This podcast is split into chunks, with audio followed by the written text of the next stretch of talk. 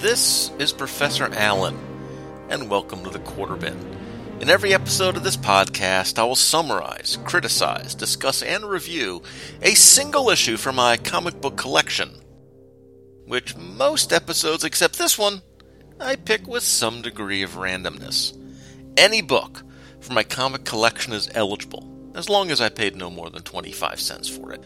Was the issue worth 25 cents? Was it a bargain at 25 cents? Or was it still overpriced? Stay tuned and find out.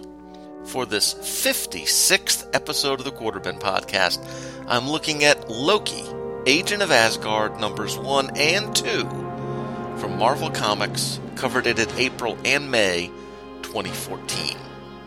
But first, a little feedback. On episode 53, the Doctor Doom episode, future potential podcaster Bradley Null wrote in I have wondered for years how Kristoff the Pretender ended up on the throne of Latveria. It is good to have this historical information. Well, Bradley, I am an educator. It is my responsibility to educate. I am sure Doom would have returned the child to normal had the Richards clan not interfered. Thanks to the so called supposed genius of Richards, the child he used as a weapon would sit and make war upon Latveria's true monarch. It is my belief that all harm caused by this war is the fault of Reed Richards, and he should be held accountable. Hail Doom, Bradley Man. You know, Bradley always seemed like a smart fella, and now he proves it. He does have a PS, though. Good luck holding Reed accountable for anything. He saved the life of a planet eater and didn't get brought to justice. Richards! Bradley Man also wrote in on the Amalgam books, covered in episodes 54 and 55. First, a note on the Dead Universe phenomenon. Despite the fact that being a fan of comic books and other traditionally episodic fiction that never ends, I personally like my stories to have an end. The comic book stories I love all have solid endings. Most of what I enjoy is from no longer relevant continuities that suffer from DUP, Dead Universe Phenomenon. Someone needs to start a blog or a podcast about DUP, about voided universes. You know, if only we could find someone who has been, you know, emotionally affected by it, but maybe who has a name that's suggested of the void or of, of you know, naught. That guy would be perfect. Huh. Anyway, Bradley continues. I bought the first wave of Amalgam together with the last three issues of DC versus Marvel. They were all enjoyably brilliant or enjoyably bad. The letters pages were astounding, yes. Even the trading cards were great. I do agree on the letter pages, though I did not even know there were trading cards. Like I was talking with both uh, Sean and Trentus if you're going to have this premise, you have to buy into it 100% to make it work. Bradley continues The second wave of Amalgam was better, where good, and so much more mockable, where bad. But I love it all. The feeling of getting comics, both good and bad, from the universe next door was really pretty cool. Doctor Strange Fate was my favorite of the Amalgam line. I'm the guy who loves magic in his comics, and I love Doctor Fate since I was seven. This is the only amalgam book that is also part of the DC versus Marvel crossover, by the way. See, Bradley bringing some knowledge as well. On Challengers of the Fantastic, he said it should be noted that this issue ties directly into the Spider Boy issue released in the second wave. When this came out, I was reading the old Jack Kirby run of the Challengers. I had read an article in which Jack talked about who he based the FF on, and he tied directly Prof to Reed and Rocky, and he, of course, said he loved the final image. Because Dr. Doomsday on Cosmic Skis, of course, everyone loves that final image. I hope. Loved listening to your take on this. An actual amalgam fan, Bradley Null. Again, thanks, Bradley. I'm glad those shows passed the inspection of an actual amalgam fan. And you know, Bradley, if you're going to start that Dead Universe show soon, I guess I'm going to have to squeeze in some of my DUP issues pretty quickly. We also got positive Facebook responses to the episode from Manuel Carmona, Ed Moore, Zeb Oswalt, and Shag Matthews. Ed managed to mention his Dr. Fate podcast, Lords of Order. Shag also posted this. Can't wait to listen. Love the Quarterbin podcast and love me some Dr. Fate. Plus Sean Engel too. Woot woot. And then he posted, Oh wow, a few minutes into the show and I'm already getting slammed. So much for the warm fuzzies. Shag, as I say regularly, we kid because we care. Zeb also said that both episodes uh, were cool. Christopher Willett said he loved the amalgam concept. Thanks, guys. Jason Trenner wrote in about both issues and made a point in his email that he was not going to mention the Transformers and then spent a paragraph explaining why he was not going to mention the Transformers, which I'm pretty sure counts as him mentioning the Transformers. He also made similar point that Trendis made, saying that there was a time that Swamp Thing was a non-viable property, as the challengers are now, so I should not give up hope on them being viable at some point in the future. He also said that he's a big fan of the Fantastic Four. I have trades from various eras and I enjoy them all. The Challengers of the Fantastic is an interesting nod to the 70s FF of Roy Thomas's era. Along with both JLX comics, Jason said he enjoyed Doctor Strange Fate and Challenge of the Fantastic. Both were awesome. Looking forward to Loki, Agent of Asgard 1 and 2, and how those ended up a quarter or less, as they're pretty good stuff. Well, I thank everyone for the feedback. And Jason, I thank you for the segue.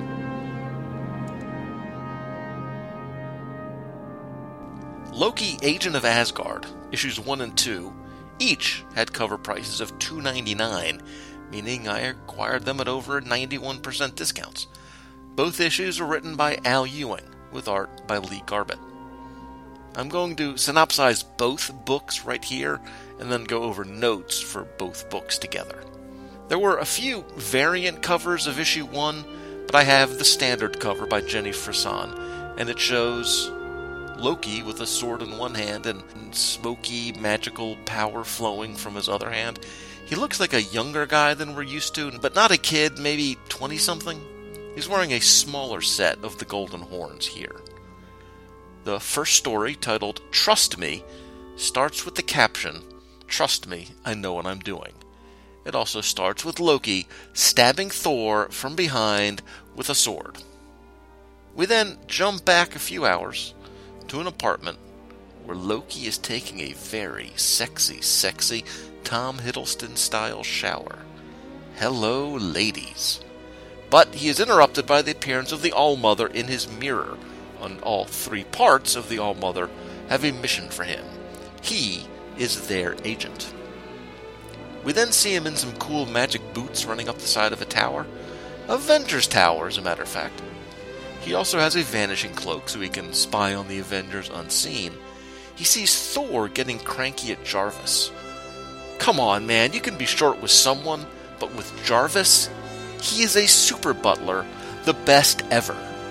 But Thor is pretty super hot headed here. He actually throws his hammer through a window at Loki, who he can actually sense there, even though he can't see him.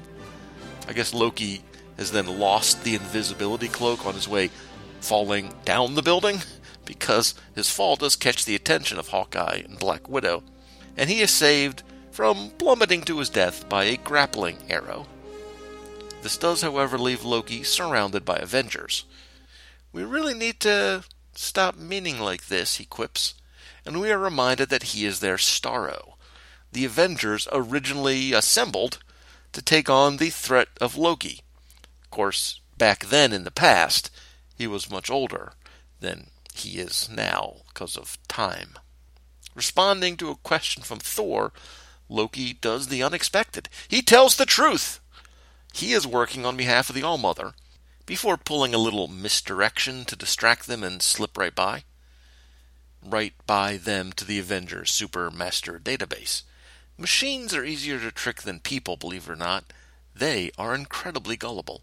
Loki proceeds to delete every piece of information that the Avengers, S.H.I.E.L.D., and anyone else may have on him.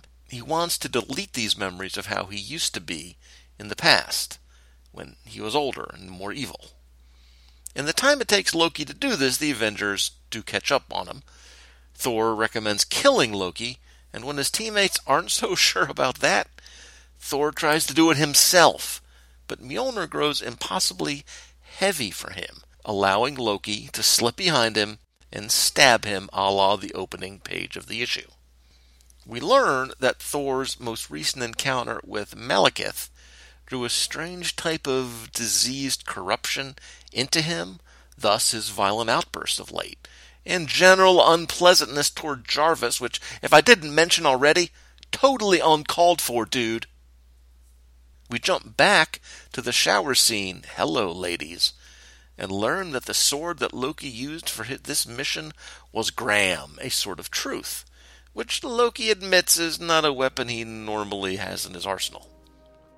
The sword works as the Allmother anticipated, freeing Thor from this disease contamination stuff, which is promptly sealed in a special jar that Loki had brought along just for that purpose.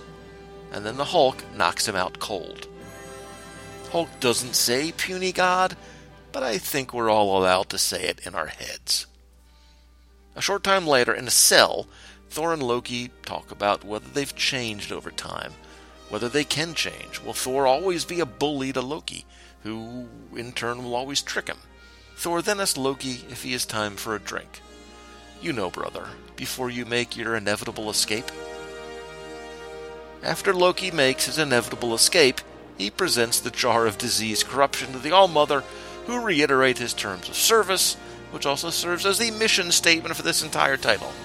For every mission accomplished, one deed of Loki's is removed from Asgard's history books. As they dismiss him, Loki advises the Allmother to toss the jar into a bottomless pit, but he is instead simply commanded to leave. And as he does, the jar is opened, and the corruption inside takes a familiar shape that of the older, evil Loki. He apologizes to the All Mother for the convoluted nature of this meeting, but I wish to talk about the future. And boy, oh boy, does my Doctor Who loving brain ever hurt now.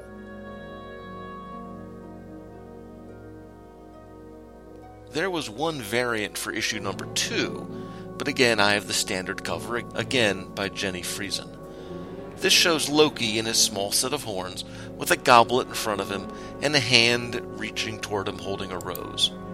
Did I mention that Loki looks eerily like John Travolta on this cover? I mean, it's weird. The story, Loki and Lorelei sitting in a tree, starts at a speed dating event. No, really, it starts at a speed dating event we see through the eyes of a participant, rejecting every man who sits before her. She seems to possess the ability to see through all types of lies and misdirection, which makes for a pretty funny few pages.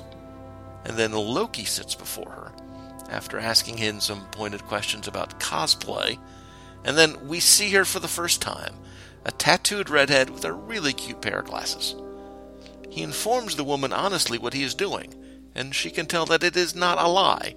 As crazy as it sounds, Loki appeared at the speed dating meetup because he is looking for someone. Someone named Lorelei. Someone who is the younger sister of Amora the Enchantress. We see that three weeks earlier the Allmother manifested to Loki to give him his next assignment. Loki's new job is a big one find all the Asgardians loose on Earth, Lorelei in particular. Loki and Lorelei were once somewhat close.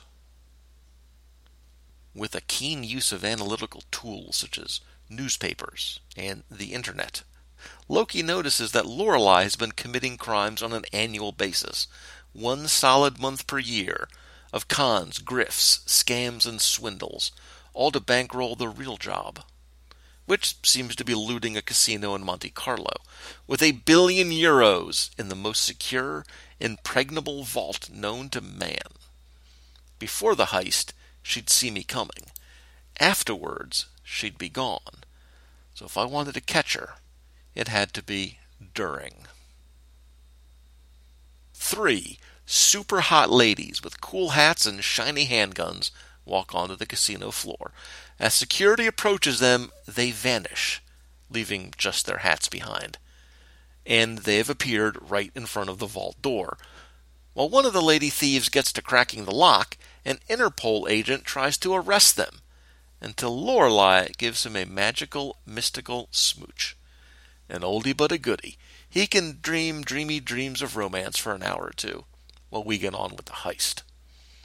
As the lock is getting ready to give, Lorelei sends one of her hired thieves to fetch the car, only for the accomplice to be caught by the police, which does surprise the thief, seeing as she is supposed to have an invisibility charm and all, except that the invisibility charm she had been given had been stolen by Loki and switched for a fake. This leaves Lorelei alone with her other accomplice, who turns out to be a shape-shifted Loki, which totally surprises Lorelei. The Loki I knew wouldn't have worn that form for so long. Maybe I'm not the Loki you knew. Lorelei had brought a magic bag of holding as a way of making out with all of the cash, but she leaves behind the billion euros and disappears herself through the magic bag, leaving Loki alone in a vault with a large amount of cash and he does wander off with his fair share of it. Back in the present at the speed dating meetup, Loki is wrapping up his story. Lorelei is desperate to acquire new funds the old fashioned way, mugging speed daters. But Loki and Lorelei are not the only magic users at the place. Here's the thing, he says. I've worn an illusion this whole time. Everyone here sees me as a 40 year old divorcee named Ken. Everyone except you. I'm curious as to why. And the redhead tells her story. I am Verity Willis. Nobody's ever lied to me, because nobody can. Verity can see right through lies, every lie. Loki departs to check on Lorelei. I have a mission to attend to. Outside, Loki tells Lorelei that he has obviously failed in his mission to bring her back to Asgardia. She asks why Loki is letting her go, and he mentions that he might require her services for a caper of his own. As the two walk and talk, Lorelei notes that he seemed to be taken with that lady at the meetup, Miss Verity Willis. Curiosity, he claims, brushing off her comments. I've already put her from my mind. Verity, spying from down the street, mutters under her breath, Liar.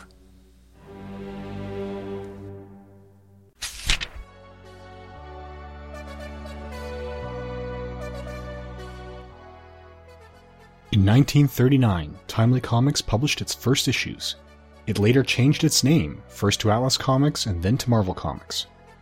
In 2014, Marvel polled its fans asking for the 75 greatest Marvel stories from those 75 years and published that list in print form. The unofficial 75 Greatest Marvels Countdown will walk through all 75 of these stories every Wednesday from December 31st, 2014 to June 1st, 2016. Join me, Blaine Dowler, and a cadre of other hosts, including established podcasting greats and emerging talents, as we run through the list, discuss each story in the context of its original release, and determine just what makes it so great. The unofficial 75 Greatest Marvels Countdown can be found at Bureau42.com, on iTunes, and on Stitcher.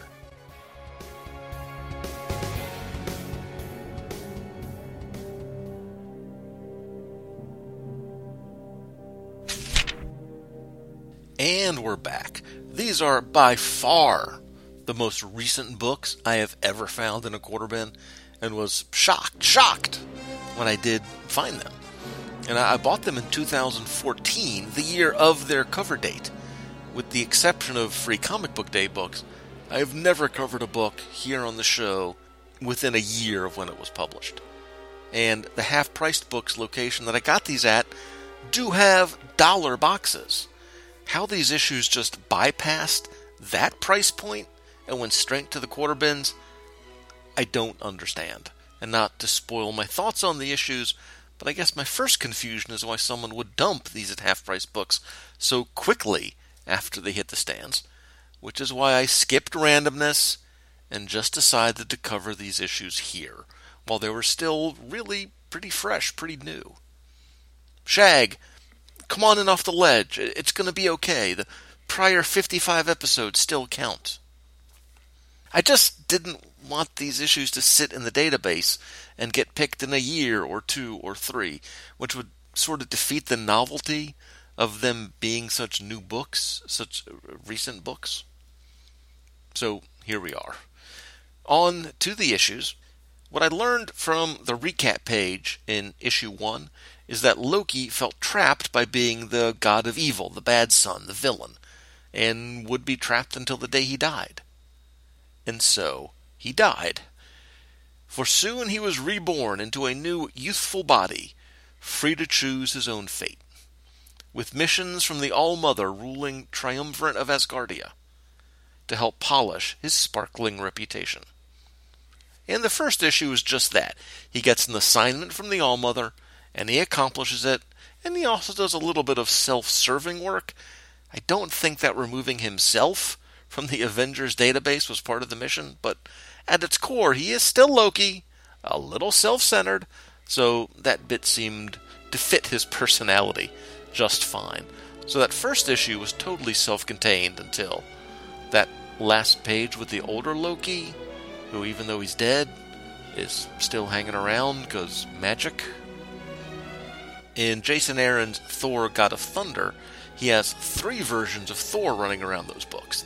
The standard Thor from the Avengers, along with a much younger version and a, a much older one who has become the King of Asgard. So, if the Thor title can have three Thors running around, I think that the Loki title can have two Lokis running around.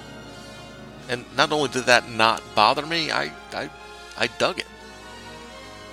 And issue 1 contains a foreshadowing of Loki's ability to shapeshift, or at least pull off a glamour of some kind, which is a, key part of the plan in issue 2. Part of his distraction of the Avengers is to get Hawkeye to fire an arrow into him, but he's not Loki, he's actually Banner. And with an arrow in his shoulder, the good Dr. Banner totally hulks out. It is under the cover of this distraction that Loki is able to get his few minutes with the database. So that first issue was quite strong. It told a complete story that really gives the reader an idea of what the title is about, while also including that last page to reveal that there's something bigger and, and more expansive going on here than, than we may have thought. Issue 2, interestingly enough, does not pick up with that cliffhanger of issue 1. As a matter of fact, that reveal of old Loki has no effect at all in the goings on of issue 2, from what I can tell.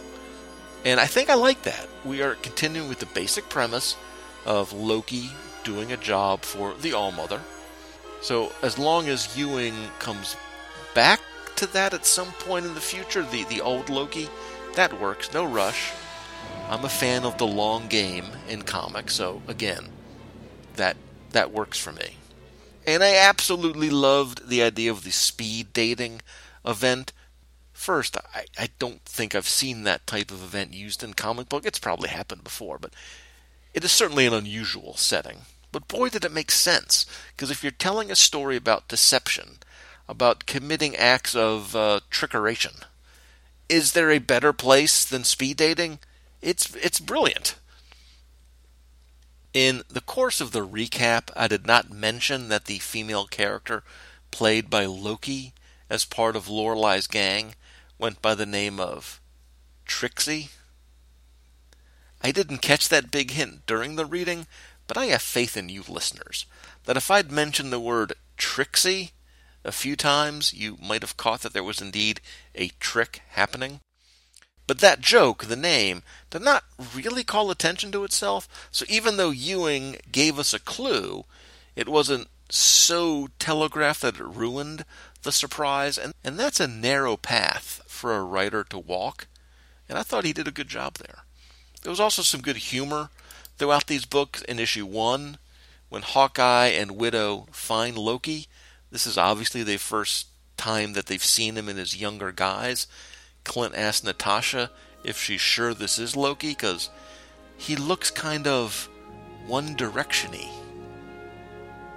Another funny moment is in issue two and how the All Mother manifests. Last time it was in a mirror as he gets you know, out of the shower. Hello, ladies. But here, while Loki is planning a party, a chance to meet his new neighbors, they manifest by taking their shape in the punch, floating right out of the punch bowl.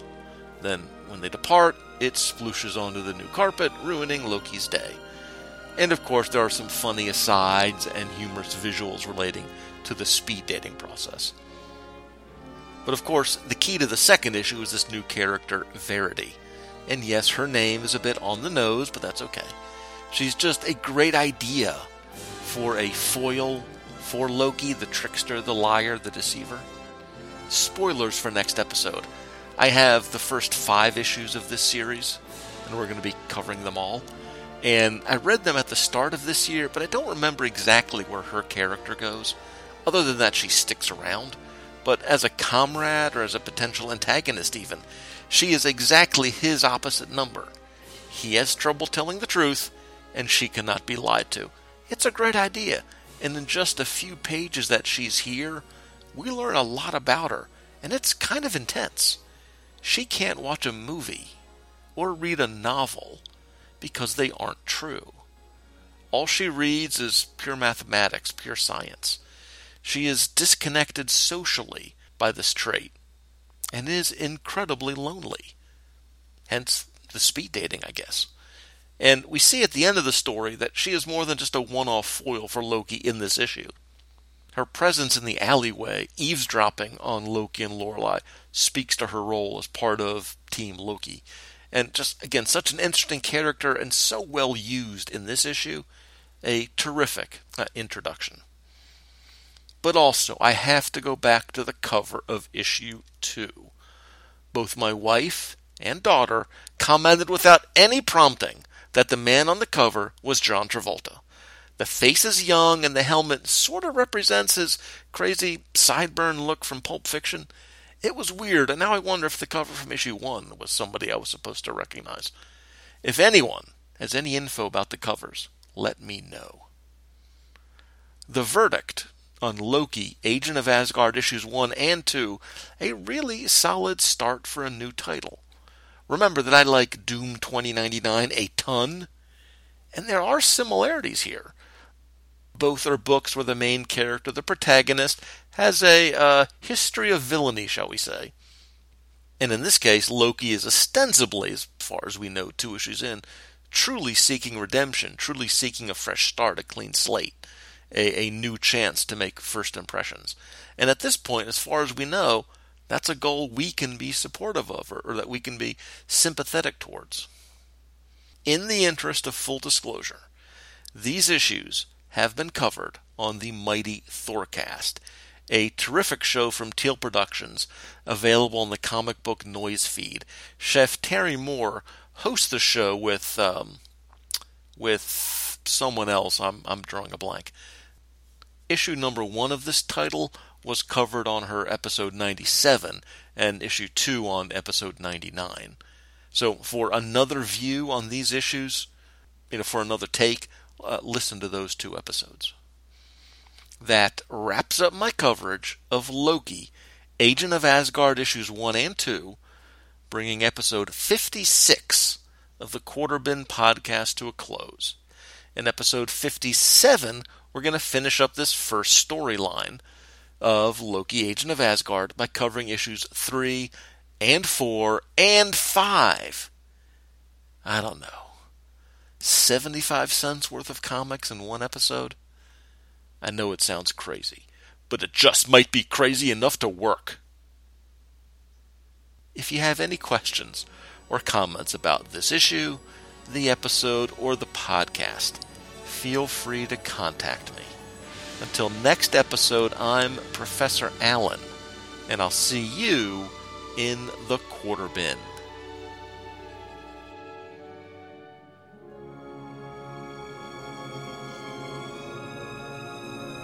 The Quarter Bin Podcast is part of the Relatively Geeky family of podcasts. Show notes and links are available at relativelygeekypodcast.blogspot.com, where the podcasts Uncovering the Bronze Age, and Shortbox Showcase also make their home. Links to Facebook and Twitter are there as well. Feedback for the show is welcome at relativelygeeky at gmail.com. And if you like what we've got going here, please leave a review and a rating in iTunes. It'll help more people discover the show. Thanks again for listening.